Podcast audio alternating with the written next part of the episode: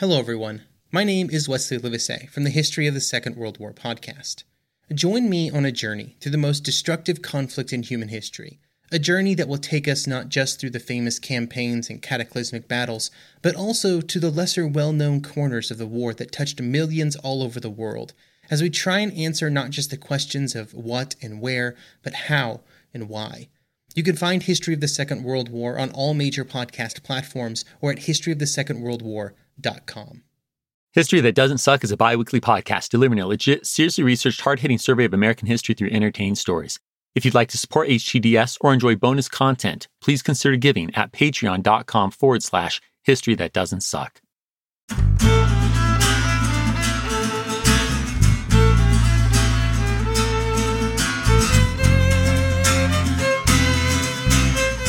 to History That Doesn't Suck. I'm your professor, Greg Jackson, and I'd like to tell you a story. The morning sun is just cresting over New York City as four oarsmen row out on the Hudson River. They have three passengers. One is the dark-featured Hamilton family physician and friend, Dr. David Hosack. Next is another one of Alexander Hamilton's good friends, the well-respected jurist, Judge Nathaniel Pendleton. And finally, Alexander. And it's on this beautiful, oddly crisp summer morning, Wednesday, July 11th, 1804, that the founding father of finance will duel against the current vice president, Aaron Burr. Alex watches his adopted hometown slowly shrink into the distance. I wish we knew what's going through his head right now. All I can tell you for sure is that he does, at some point while being rowed up and across the Hudson, wax eloquent about the beauty around him and New York's potential. Oh, how it's grown since he first arrived some 30 years ago. All the new buildings and houses. The population's more than doubled. The Big Apple now teems with 80,000 residents. But I wonder, does this Caribbean-born New Yorker reflect on his time here, too? From palling around with Hercules Mulligan, to studying at King's College, fighting the British, practicing law, serving as George Washington's Treasury Secretary.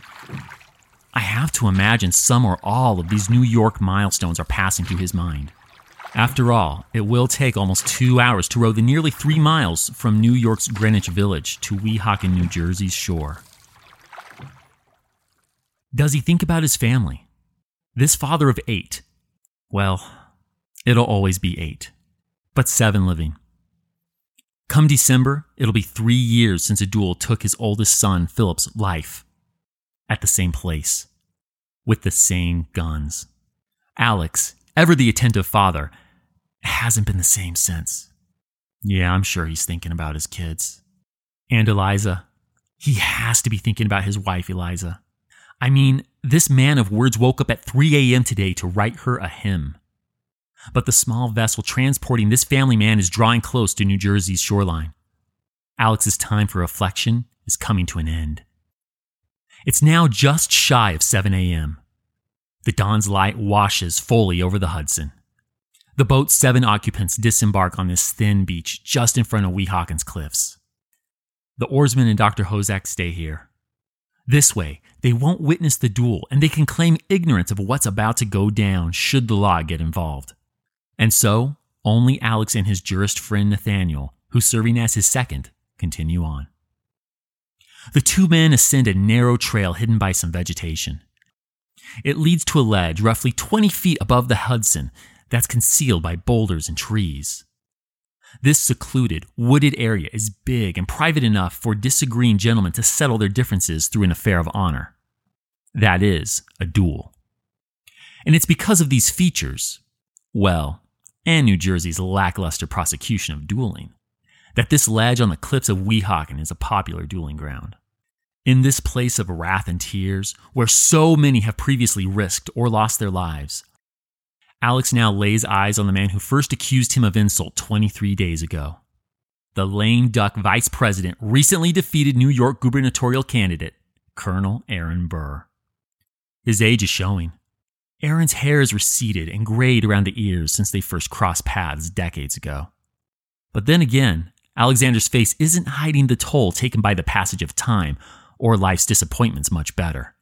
After all, General Hamilton is as down and out politically as the vice president, with whom he now exchanges ceremonial salutations. Aaron's second, William Van Ness, now does his duty alongside Nathaniel by counting out 10 paces. This done, they draw lots, the equivalent of you flipping a coin, to see which of them will choose positions. Nathaniel wins, but curiously, he, possibly with input from his principal, Alexander, chooses the dueling ground's northern side.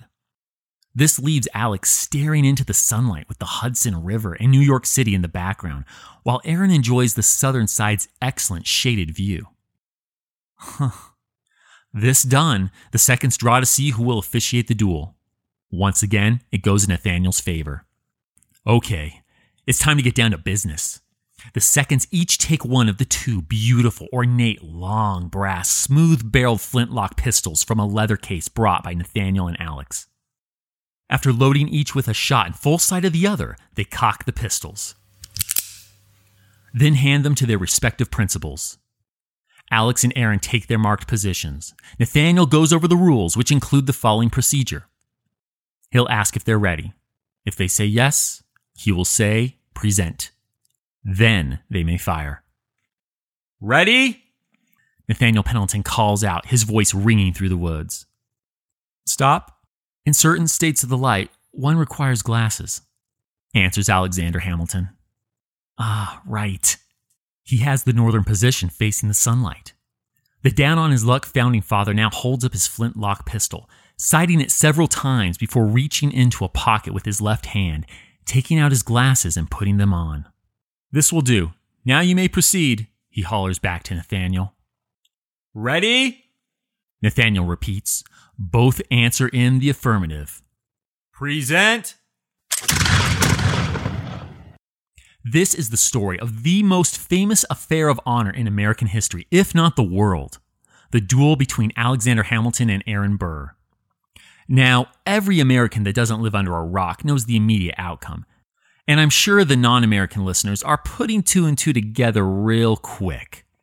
But, my informed fellow Americans, do you know the crucial details? Why are these guys dueling? Will Alexander purposely miss? You know, throw away his shot. Who's gonna fire first? And how will this change the lives of those involved and, to a degree, America? Let's uncover all of this, or at least to the extent anyone can. And to do that, we need to back up to a dinner Alex attended in March of this year, 1804.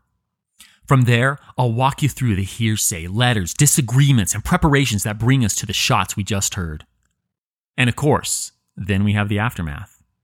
But hey, before I continue, a warning. This episode might be even harder than George Washington's death back in episode 17. Grab tissue now. Got it? Okay then. Let's head back to March. Rewind.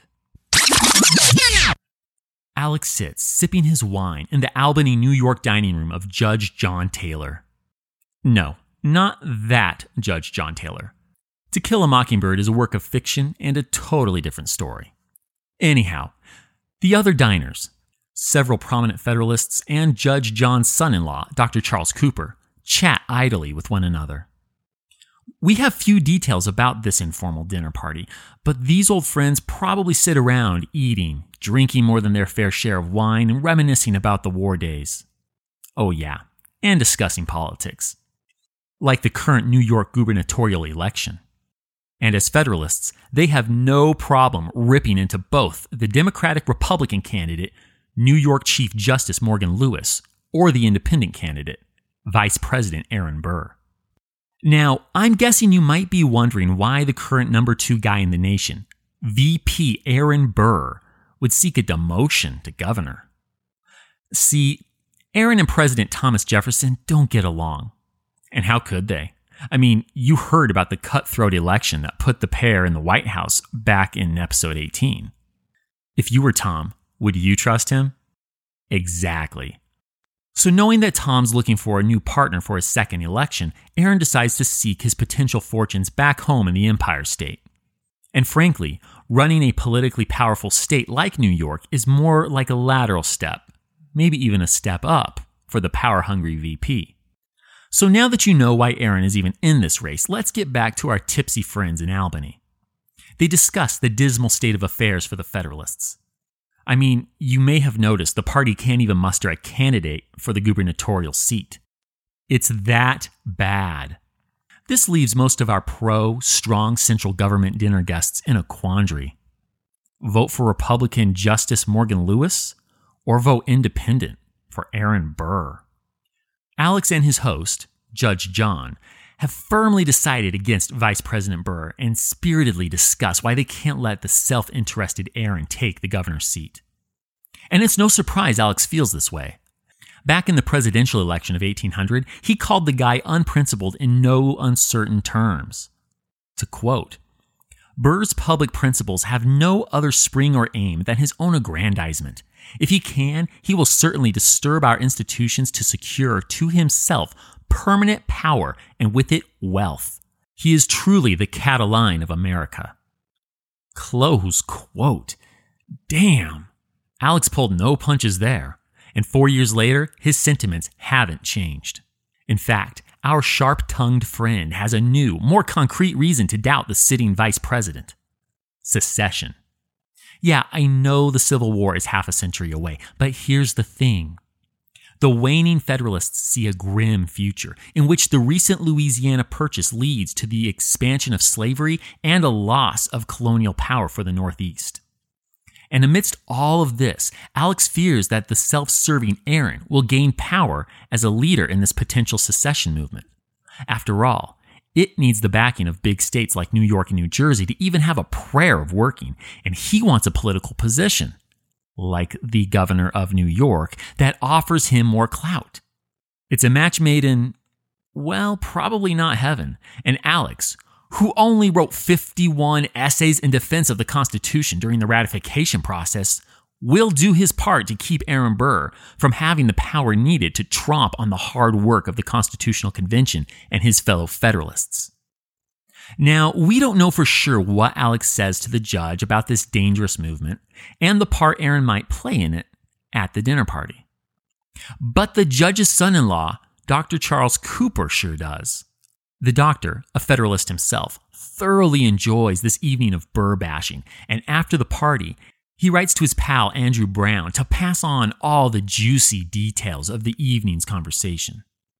Well, the letter, quote-unquote, accidentally gets published in the Albany Register in early April, and most of Albany, including Alex's father-in-law, Philip Schuyler, read that Alex has, quote, come out decidedly against Burr.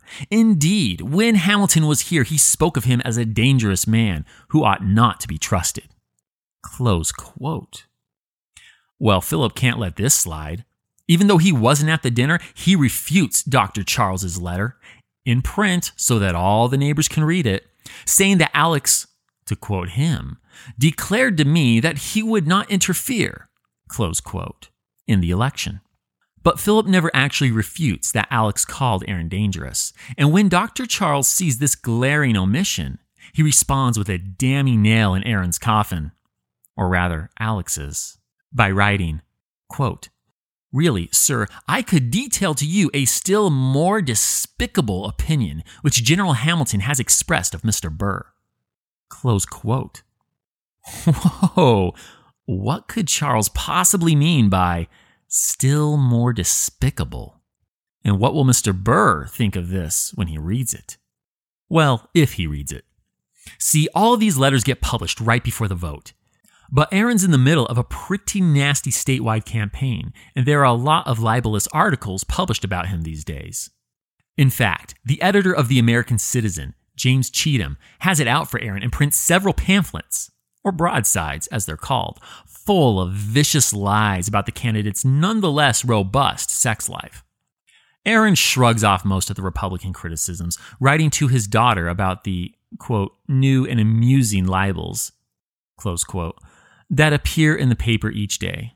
But these pamphlets cross the line. Aaron tells his friends that he will, quote, "call out the first man of any respectability concerned in the infamous publications," close quote. Despite the political and personal attacks, though, Aaron runs a clean, competitive race and has high hopes for a win. But he loses. Badly. He does pretty well with the Federalists and moderates in the city, but he only gets about 40% of the vote in the rest of the state. He plays off the losses with his characteristically casual attitude, telling his daughter Theodosia that, quote, "The election is lost by a great majority. Tant mieux," close quote. By the way, that last bit in French means so much the better. So it's not until June that he happens to read Dr. Charles Cooper's published letters recounting what Alex said at that dinner party last March. But even with the time elapsed, Aaron flies into a rage over that ambiguous phrase, "still more despicable." So much for his unflappable public persona.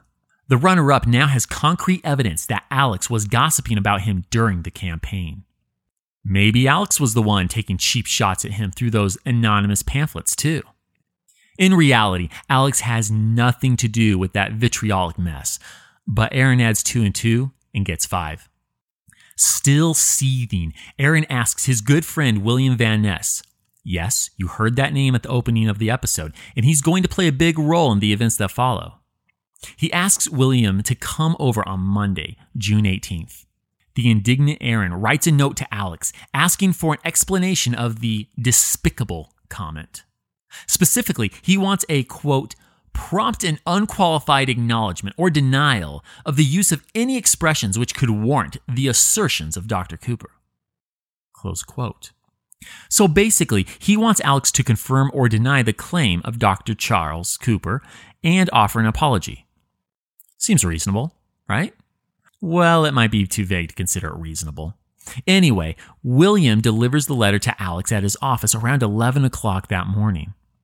But Alex sees exactly what this note really is.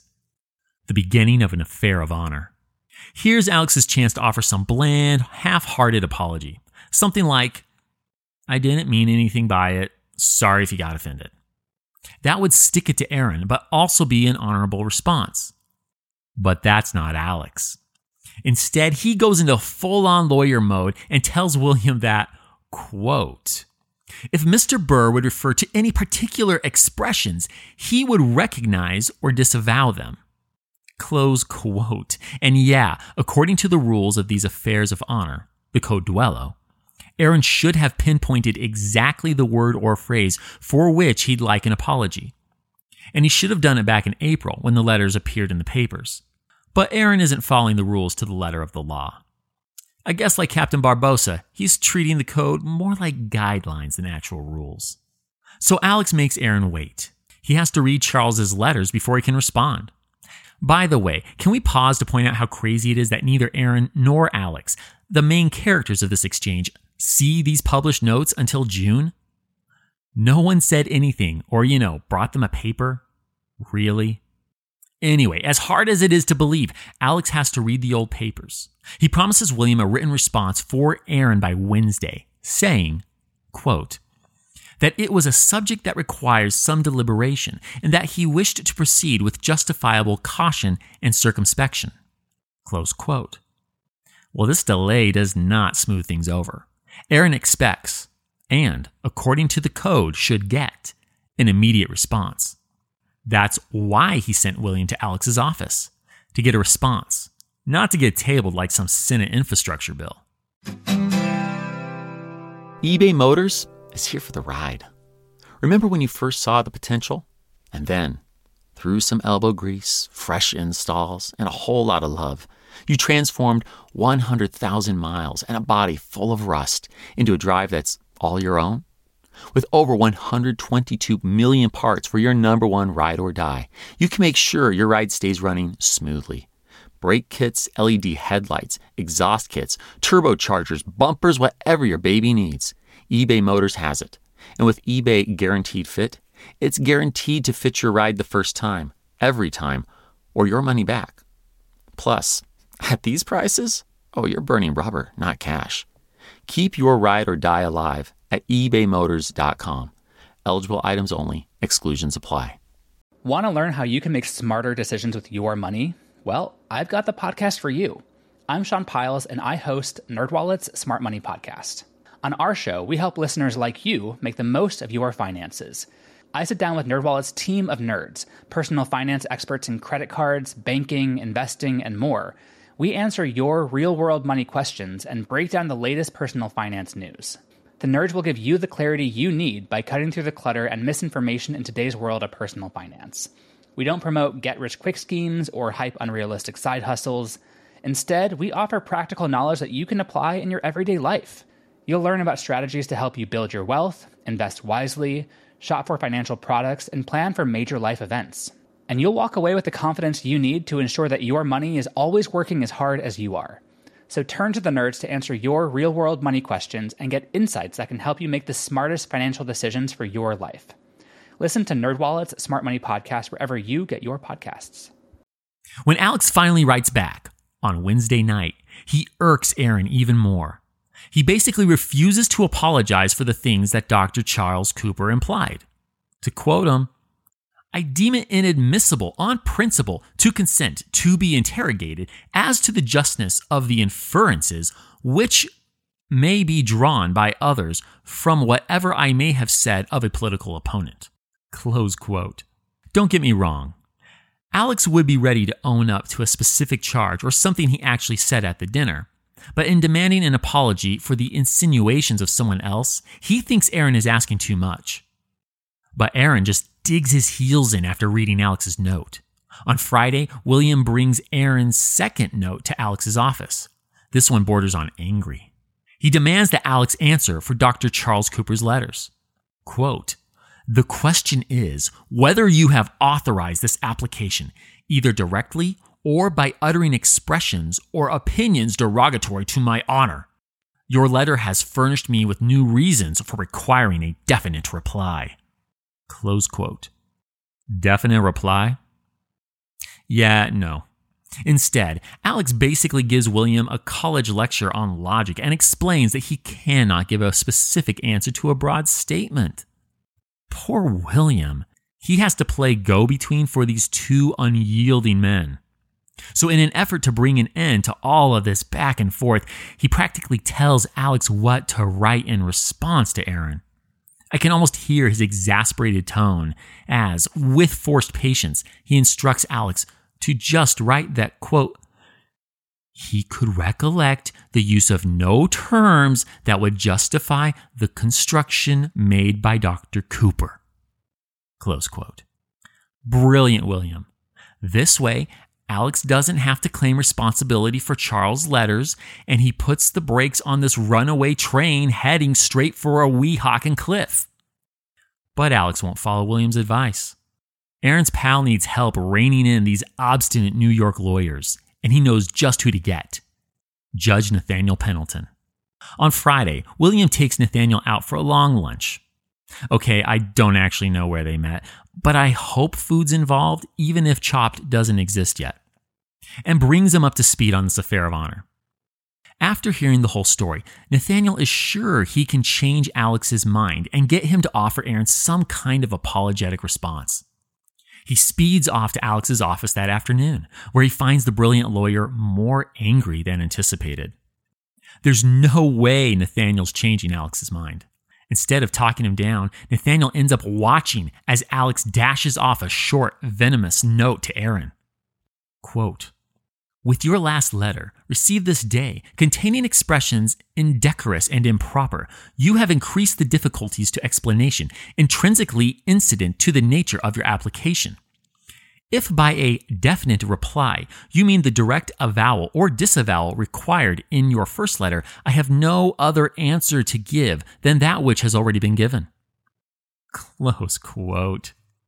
Nathaniel has to go back to William with this defiant note instead of the repentant one that he had promised. Both of these guys are realizing there might not be any brakes on this train at all.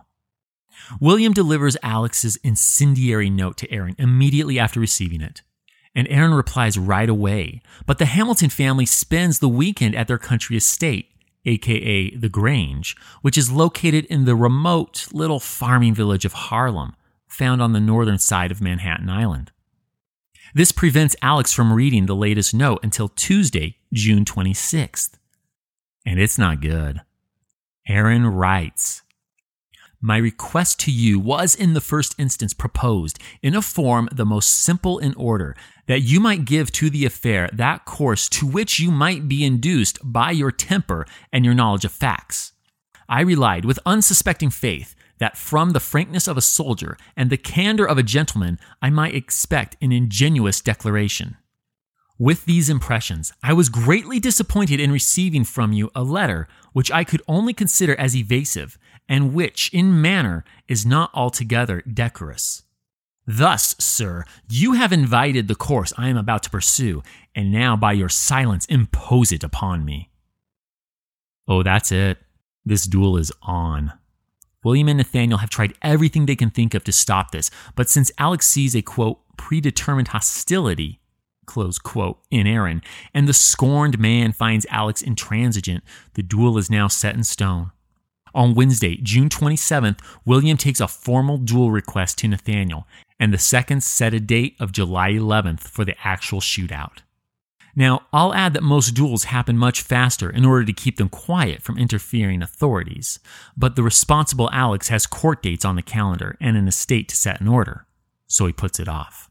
This delay allows for what must have been a pretty awkward 4th of July party. See, Alex and Aaron are both members of the Society of Cincinnati, an old boys' club for Revolutionary War officers and their eldest sons. And of course, the club is hosting an Independence Day party. Alex has to go to this thing. He's the president, after all. And Aaron joined the group a few years ago, probably to up his political game, so he needs to show his face in order to maintain contacts. They spend the evening keeping up appearances because hardly anyone knows about their planned duel.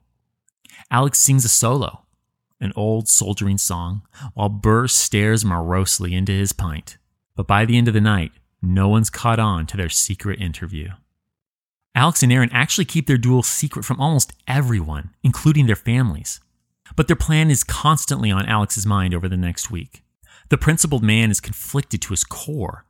On the one hand, his sense of honor compels him to participate in this duel to preserve his political career. On the other, his moral and religious beliefs prevent him from taking another man's life.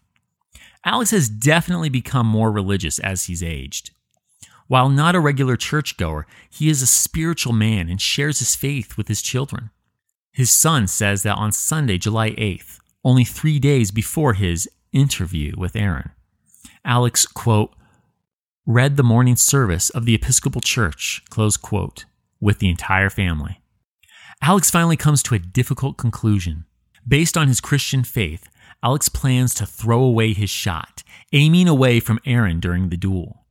He writes, I have resolved, if our interview is conducted in the usual manner, and it pleases God to give me the opportunity, to reserve and throw away my first fire, and I have thoughts even of reserving my second fire. His good friend Rufus King tries desperately to talk him out of this idea. Rufus argues that Aaron definitely means to kill Alex and tells him that, quote, he owed it to his family and the rights of self-defense to fire at his antagonist, close quote. Rufus is right. Alex has the right to self-defense in the Code Duello. Further, the honor-conscious dueler might consider that the code specifically states that, quote, no dumb shooting or firing in the air is admissible in any case, close quote. Any case. Not even Alex's newly strengthened Christian faith. The code also states that, quote, the challenged ought, if he gave offense, to have made an apology before he came on the ground, close quote. Ah, but Alex, the challenged in this case, he can't apologize. He has said over and over again that Aaron's vague, ill-defined request prohibits him from making amends. So throwing the code and Rufus's advice out the window, Alex holds firm to his decision to aim away from his opponent, even if that leaves him open to Aaron's shot. And really, Alex doesn't believe that Aaron will shoot to kill. I mean, if Aaron fatally shoots his opponent, it will completely flush his already in the toilet political career. Remember, duels are not about killing your opponent. They are about resolving disputes and defending honor, which is why none of Alex's 6 previous affairs of honor as a principal, including one with future U.S. President James Monroe, ever resulted in drawing pistols. And even when shots are fired, duelists often aim for an appendage, because even if the law doesn't prosecute, larger society might take the victor for a cold-blooded murderer. So for all of these reasons, Alex has sound logic in thinking he can afford to throw away his shot, as Aaron must be a complete fool, ready to cut his nose to spite his face if he shoots to kill. But even if the vice president does, Alex explains that his religious conviction surpasses any argument in favor of shooting at his antagonist, saying it, quote, is the effect of a religious scruple and does not admit of reasoning. It is useless to say more on the subject. Close quote. Of course, Alex has plenty of other subjects on his mind in the days preceding the duel. So does Aaron, for that matter. Over the next several days, both men prepare their estates for the worst. Okay, let's be honest, this takes Alex a lot longer than it takes Aaron. From June 27th to July 10th, Alex spends hour after hour at his desk writing letters to friends and family, updating his will, and outlining debts. You know, just in case. His careful planning shows what a conscientious father and husband he really is. Some have speculated that Alex's duel is actually a death wish, more of a suicide than a murder. It is true that these last few years of Alex's life have been full of disappointment, defeat, and depression, but the steps Alex takes to care for his clients, friends, and family show that this man of honor means to take good care of them if he is absent, not because he hopes to be absent. In addition to taking care of business details, the wordsmith also writes a 4-point essay. Yeah, I know, that's totally Alex, isn't it? Outlining his decision to duel with Aaron. This apologia clearly states why he is playing this deadly game. Quote, I thought it a peculiar necessity not to decline the call. The ability to be in future useful in public affairs would probably be inseparable from a conformity with public prejudice in this particular. Close quote. In other words, Alex hopes to save any future political career by conforming to the public's belief in affairs of honor and dueling. He also holds out a significant amount of hope for his antagonist. To quote him again, I have not censured him on light grounds. I certainly have had strong reasons for what I may have said.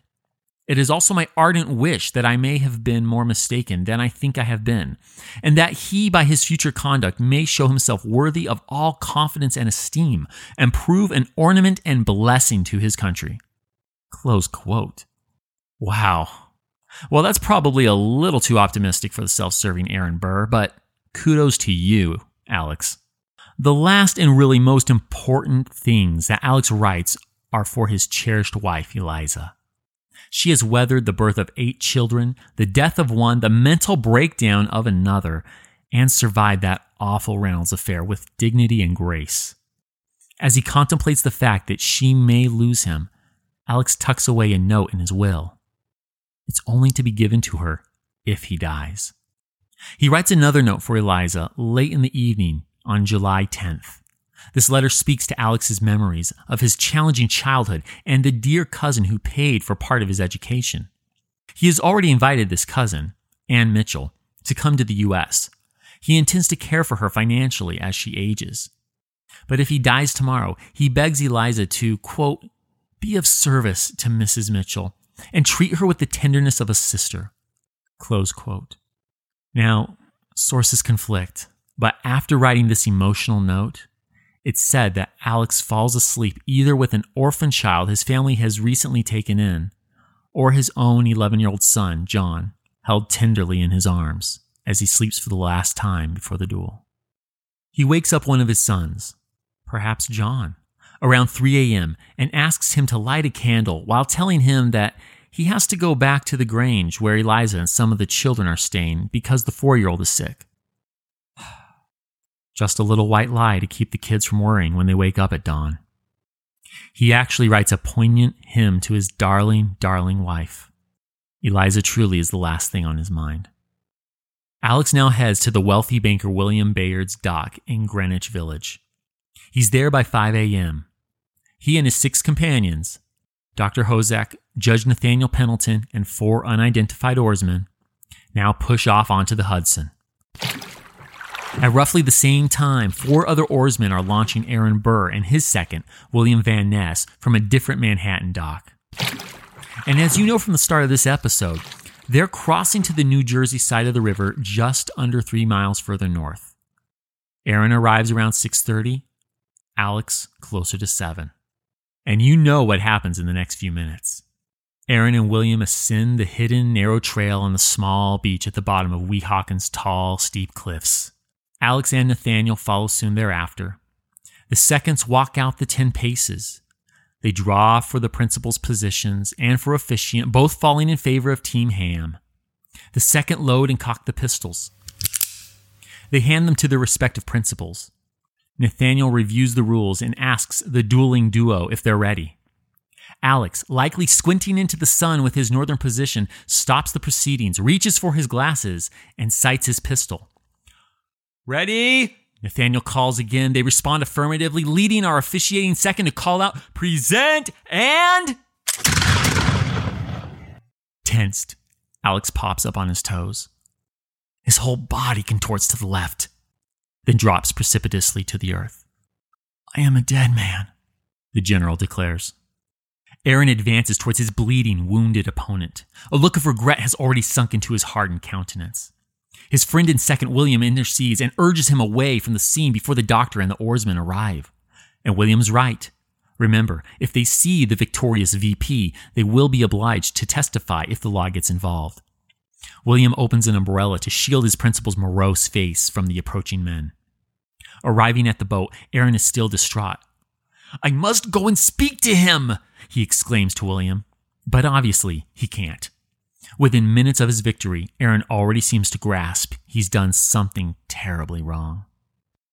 As the umbrella-cloaked Aaron Burr exits the scene, Dr. Hosack rushes in. The sight breaks his heart. He finds an ashen Alex in Nathaniel's arms and resting against a small red-brown boulder. His countenance of death I shall never forget. Hosack will later write, "This is a mortal wound, doctor."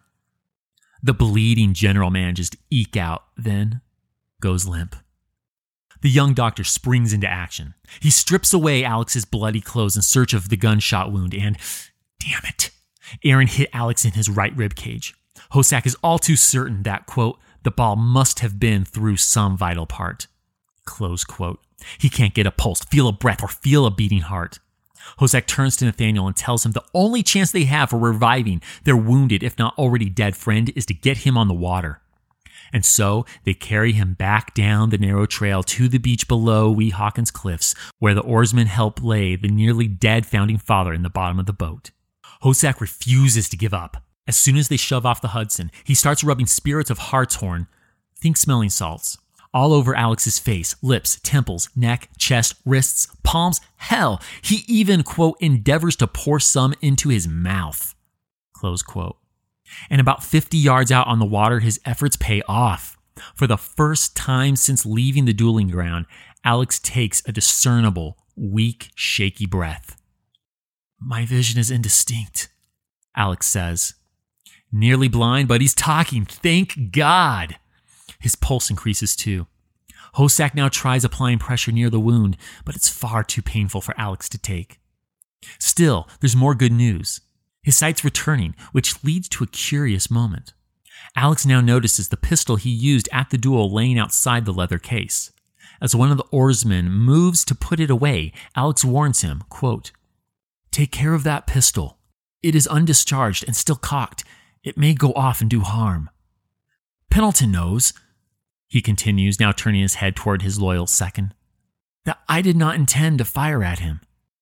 "Yes, I have already made Dr. Hosack acquainted with your determination as to that," Judge Nathaniel Pendleton tells Alex, who, reassured, now rests his eyes. He says little else as they row south and across the Hudson, except to ask Dr. Hosack about his pulse and to inform the good doctor that he can no longer feel his legs. Really, they can't get back to Manhattan soon enough. For the love of God, gents, row. Row.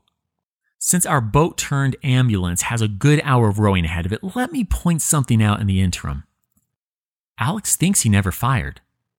Now, it could be his head isn't clear, or maybe his memory is messing with him.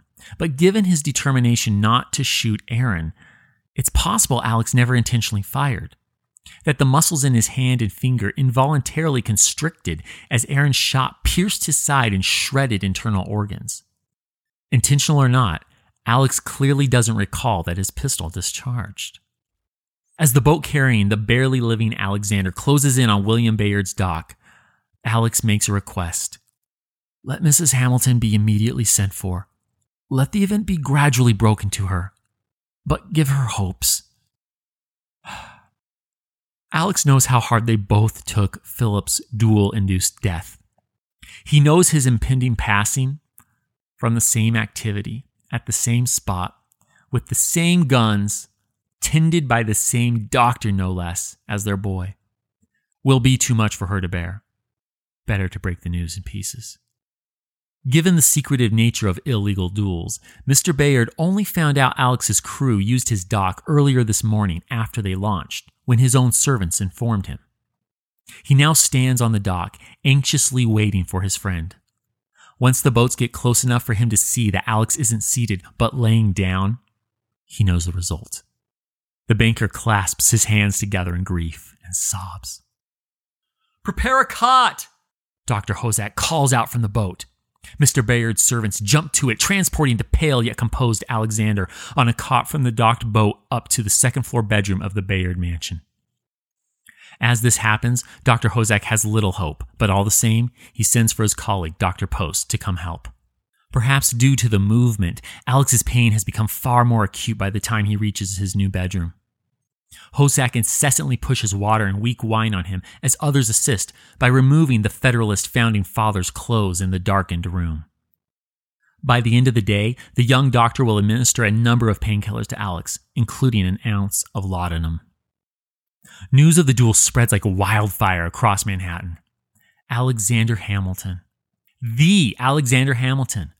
The Revolutionary War hero, Federalist Papers author, constitutional signee, Treasury Secretary General, and eminent lawyer, that Alexander Hamilton? Shot? Shot by Vice President Aaron Burr?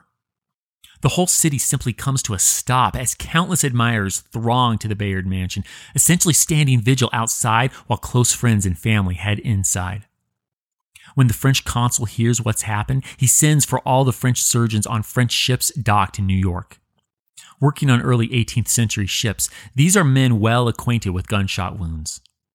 Sadly, they soon come to the same conclusion as Dr. Hosack and his colleague, Dr. Post. Alex is living on borrowed time. It's not a question of if, only when. By this point, Alexander's wife, Eliza, has arrived. She departed the moment word reached her, but since she's coming from that remote country estate of theirs up in Harlem, it takes time. Upon seeing her dear husband, though, this long-suffering woman knows her husband's condition is far worse than what was, per Alex's instructions, I remind you, described to her. Amid her deep, pained sobs, uncontrollable tears pour from her dark eyes. When Johann Rahl received the letter on Christmas Day, 1776, he put it away to read later. Maybe he thought it was a season's greeting and wanted to save it for the fireside. But what it actually was a warning, delivered to the Hessian colonel, letting him know that General George Washington was crossing the Delaware and would soon attack his forces. The next day, when Rahl lost the Battle of Trenton and died from 2 Colonial Boxing Day musket balls, the letter was found, unopened, in his vest pocket. As someone with 15,000 unread emails in his inbox, I feel like there's a lesson there. Oh well, this is The Constant, a history of getting things wrong. I'm Mark Chrysler. Every episode, we look at the bad ideas, mistakes, and accidents that misshaped our world. Find us at constantpodcast.com or wherever you get your podcasts.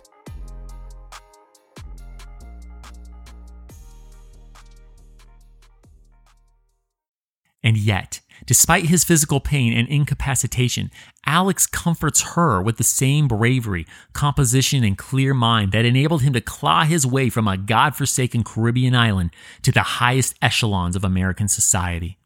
As Dr. Hosack relates, quote, as a proof of his extraordinary composure of mind, let me add that he, Alex, alone could calm the frantic grief of their mother. Remember, my Eliza, you are a Christian, were the expressions with which he frequently, with a firm voice, but in pathetic and impressive manner, addressed her. His words and the tone in which they were uttered will never be effaced from my memory." Close quote. Now, as the city mourns outside the Bayard Mansion, a religious drama unfolds within. As I mentioned earlier, Alex has become increasingly religious in recent years, which is why the last words penned by this prolific writer were a religious hymn for Eliza, and that his words of comfort to her in this moment are to remember that, quote, "You are a Christian," close quote. Nonetheless, when Alex requests that the Episcopal Bishop of New York, Reverend Benjamin Moore, administer last rites to him, the bishop refuses. See, Alex has done free legal work for the Trinity Episcopal Church.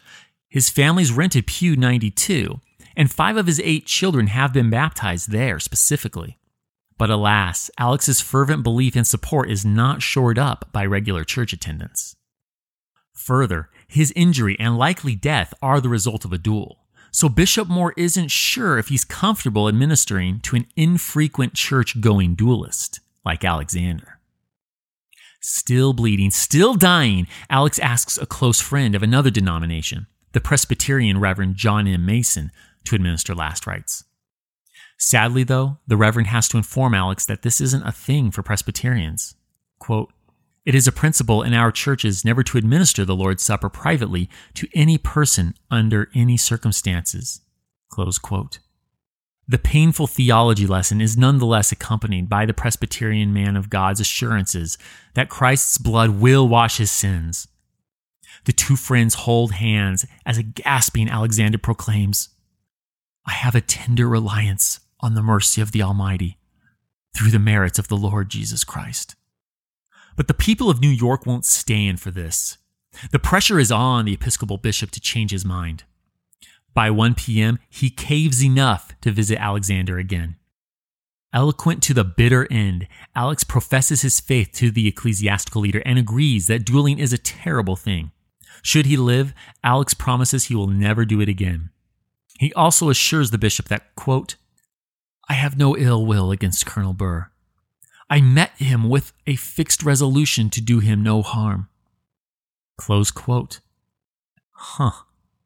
Just another indicator that Alex really may have purposely thrown away his shot. With all that said, Alex's magical way with words results in one last argument going his way. Bishop Moore relents and administers last rites. Alex lives to see another day, but it's fairly obvious he's not going to last long. In fact, Dr. Hosack's post-mortem examination will find that the shot hit his second or third false rib, then punctured his liver and diaphragm before splintering and lodging in his first or second lumbar vertebrae. But let's not get ahead of ourselves.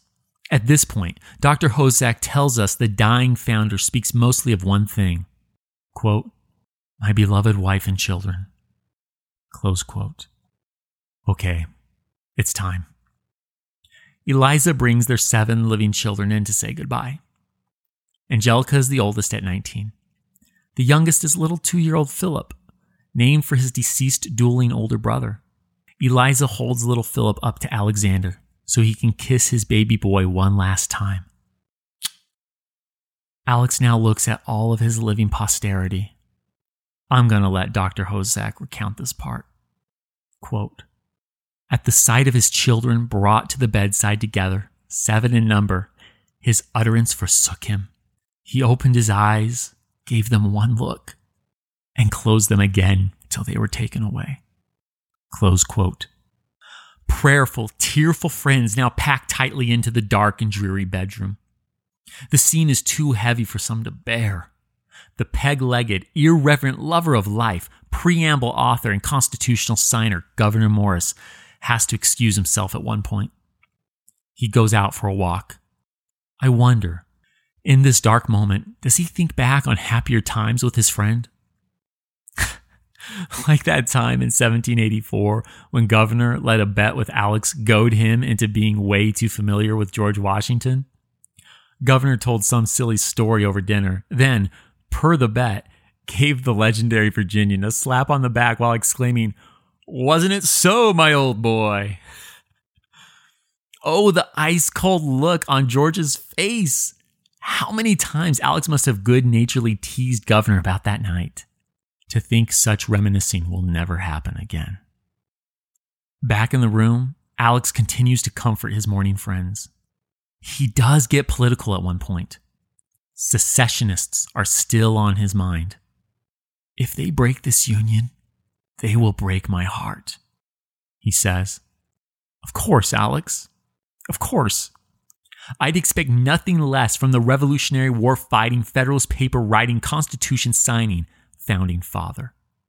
A few Founding Fathers have preceded Alex to the grave. Benjamin Franklin, John Hancock, Patrick Henry, Alex's own father figure and friend, George Washington. Sam Adams just passed last year. But of the primary founders, it's Alex, only in his late 40s, who dies the youngest. At 2 p.m., July 12, 1804, a day and a half since shots were fired, and after a final few simple quick breaths, the dramatic and at times turbulent life of General Alexander Hamilton ends. 2 days later, on Saturday, July 14th, New York lays its favorite adopted son to rest. The morning begins with artillery blasts and the chimes of mournful bells.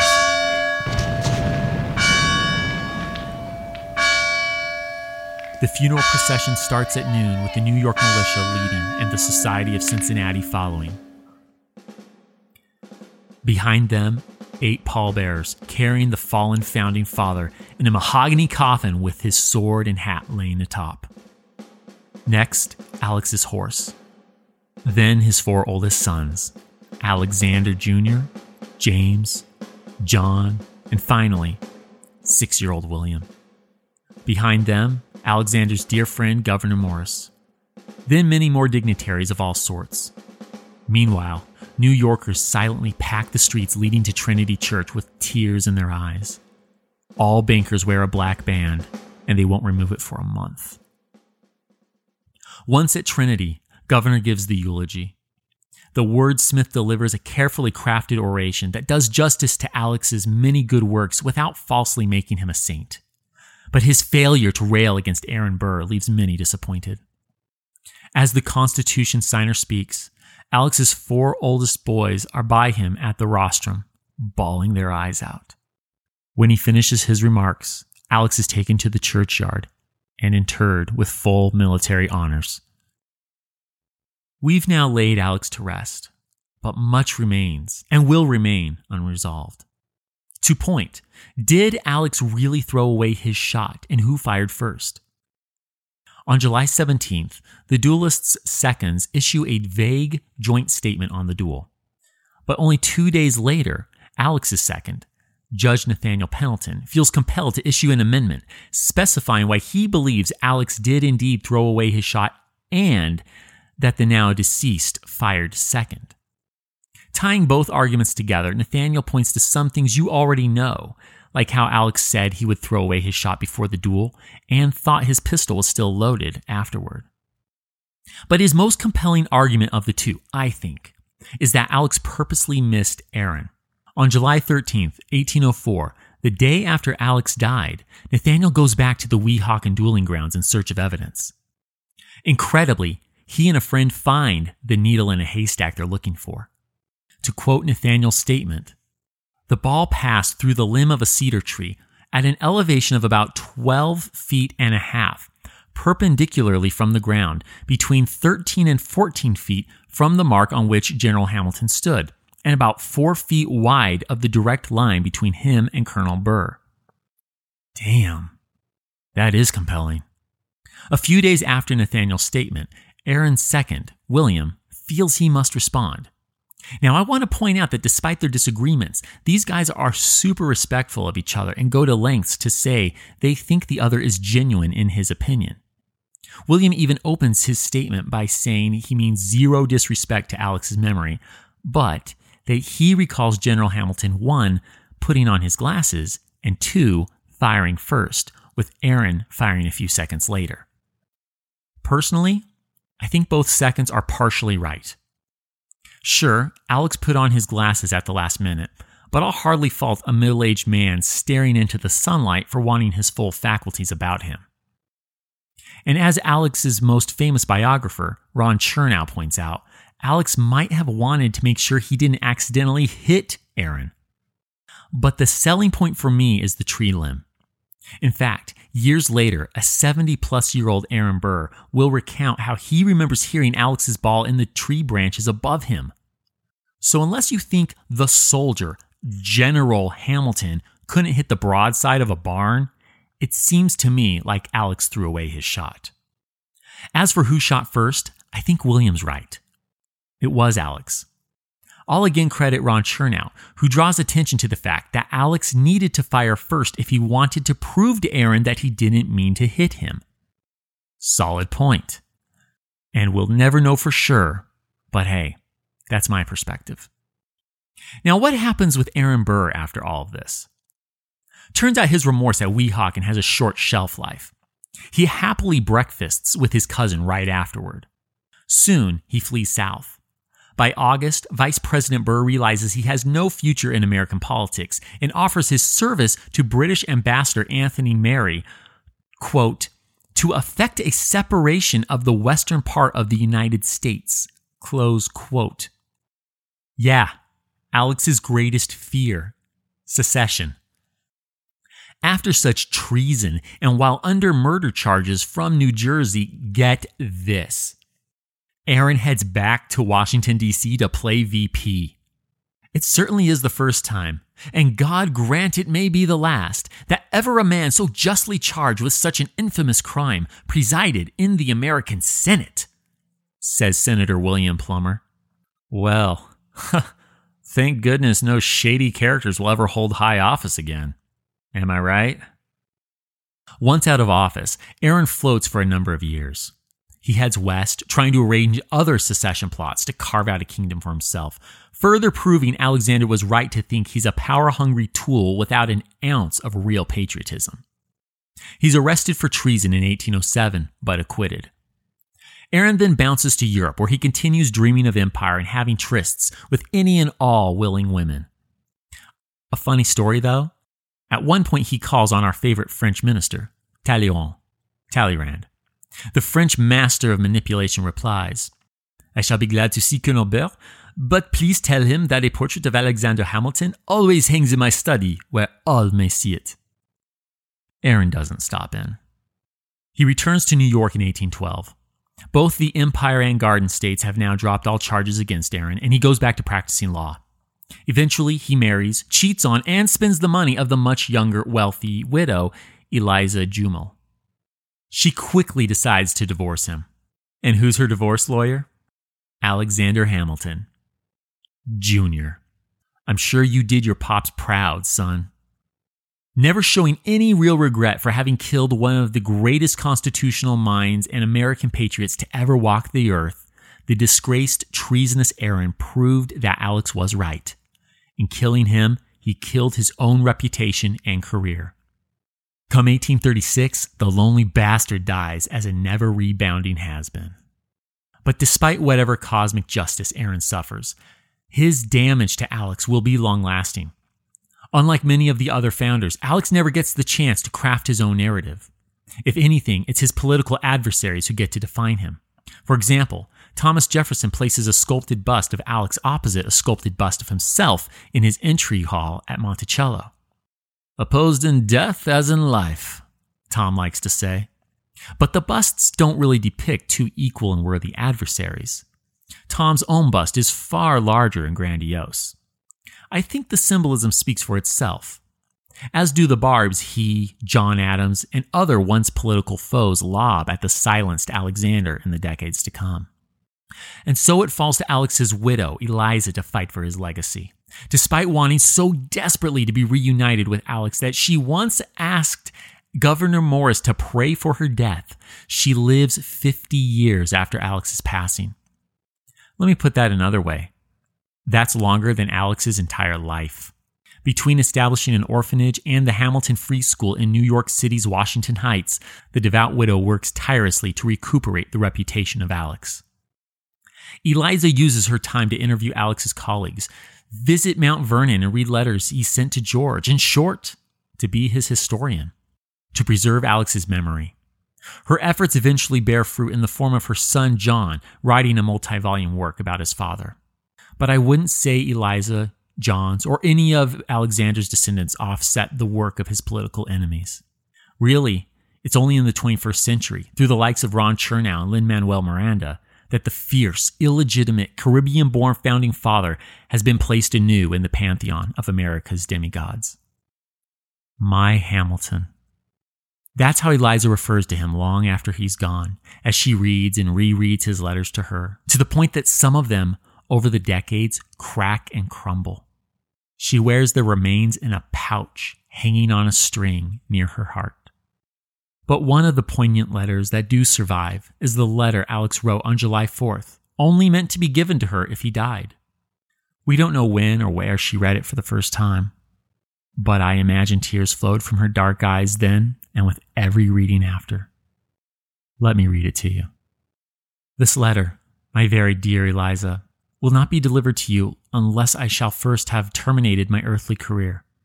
To begin, as I humbly hope, from redeeming grace and divine mercy, a happy immortality. If it had been possible for me to have avoided the interview, my love for you and my precious children would have been alone a decisive motive. But it was not possible without sacrifices which would have rendered me unworthy of your esteem. I need not tell you of the pangs I feel from the idea of quitting you and exposing you to the anguish which I know you would feel. Nor could I dwell on the topic lest it should unman me. The consolations of religion, my beloved, can alone support you, and these you have a right to enjoy. Fly to the bosom of your God and be comforted. With my last idea, I shall cherish the sweet hope of meeting you in a better world. Adieu, best of wives and best of women. Embrace all my darling children for me. Ever yours, A.H. History That Doesn't Suck is created and hosted by me, Greg Jackson. Researching and writing, Greg Jackson and C.L. Salazar. Production and sound design, Josh Beatty of JB Audio Design.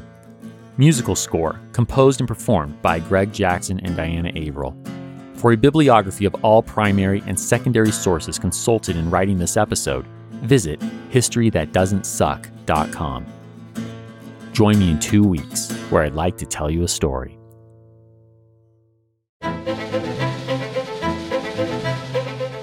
History That Doesn't Suck is created and hosted by me, Greg Jackson. Special guest, Professor Ben Sawyer. Production by Airship. Sound design by Molly Bach. Theme music composed by Greg Jackson. Arrangement and additional composition by Lindsey Graham of Airship. HTDS is supported by fans at patreon.com/historythatdoesntsuck. My gratitude to you kind souls providing funding to help us keep going. Thank you. And a special thanks to our patrons, whose monthly gift puts them at producer status. Anthony Pizzulo, Art Lang, Beth M. Chris Jansen, Bev Hawkins, Bill Thompson, Bob Drazovich, Brad Herman, Brian Goodson, Carrie Bigoli, Charles and Shirley Clendenden, Chris Mendoza, Christopher McBride, Christopher Merchant, Christopher Pullman, Dane Polson, David Aubrey, David DeFazio, David Rifkin, Benke, Durante Spencer, Donald Moore, Ernie Lowe, Gareth Griffin, Henry Brunges, Jacob McDaniel, Jake Gilbreth, James Black, Janie McCreary, Jeffrey Moots, Jennifer Magnolia, Jessica Popick, Joe Dobis, Joel Kerr, John Frugal Dugal, John Booby, John Keller, John Oliveros, John Widlevich, John Schaefer, John Sheff, Jordan Corbett, Justin M. Spriggs, Karen Bartholomew, Kim R., Kyle Decker, Lawrence Neubauer, Linda Cunningham, Mark Ellis, Mark Price, Matthew Mitchell, Matthew Simmons, Melanie Jan, Nick Sikander, Noah Hoff, Paul Goringer, Reese Humphreys Wadsworth, Rick Brown, Sarah Trawick, SB Wave, Sean Peppard, Sharon Thiessen, Sean Baines, The Creepy Girl, Tisha Black, and Zach Jackson. Join me in 2 weeks, where I'd like to tell you a story.